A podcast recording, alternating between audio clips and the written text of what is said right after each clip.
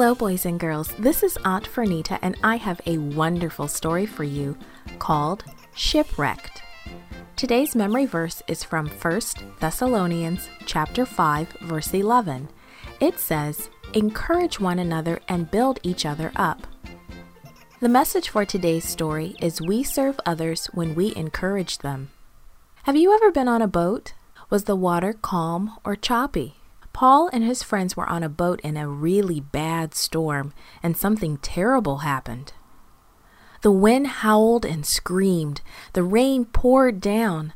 Waves pounded against the ship, and the ship rocked and tipped dangerously. All the people on board were certain that the boat would sink and they would all drown. All but Paul, that is. Paul stood before the people. Last night my God sent an angel to me, he shouted over the storm. Do not be afraid, the angel said.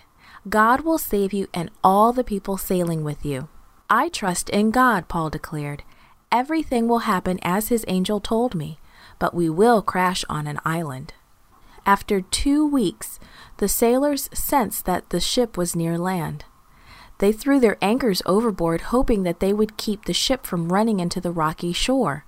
As everyone waited anxiously for daylight, Paul said, You have not eaten in all these days. Please eat something.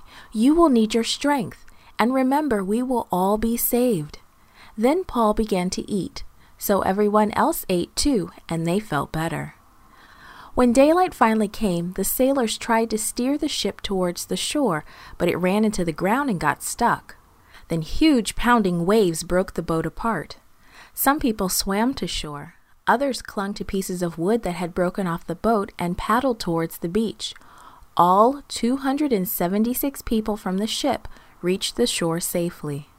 Many of the friendly people who lived on the island built big fires on the beach to warm the survivors.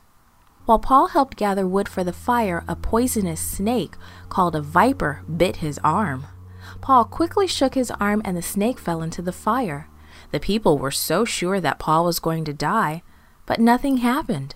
God was taking care of him. Publius, the chief ruler of the island, invited Paul and some others to his house and cared for their needs. During the three days that Paul stayed there, he learned that Publius's father was very sick. So Paul laid hands on him and asked God to heal him, and Publius's father was healed. The news of the healing spread quickly around the island, and people brought their sick to Paul. Paul prayed for each sick person, and the Lord healed every one of them. The friendly people who lived on the island of Malta blessed the shipwrecked travelers by caring for them, and God blessed the people of Malta who were really serving Him when they showed kindness to the travelers. We can show kindness to others too. We can serve God every day by helping people in need and by praying for them. God will bless us too. This podcast was brought to you by Gracelink.net and Studio El Piso. For more children's resources, please visit gracelink.net.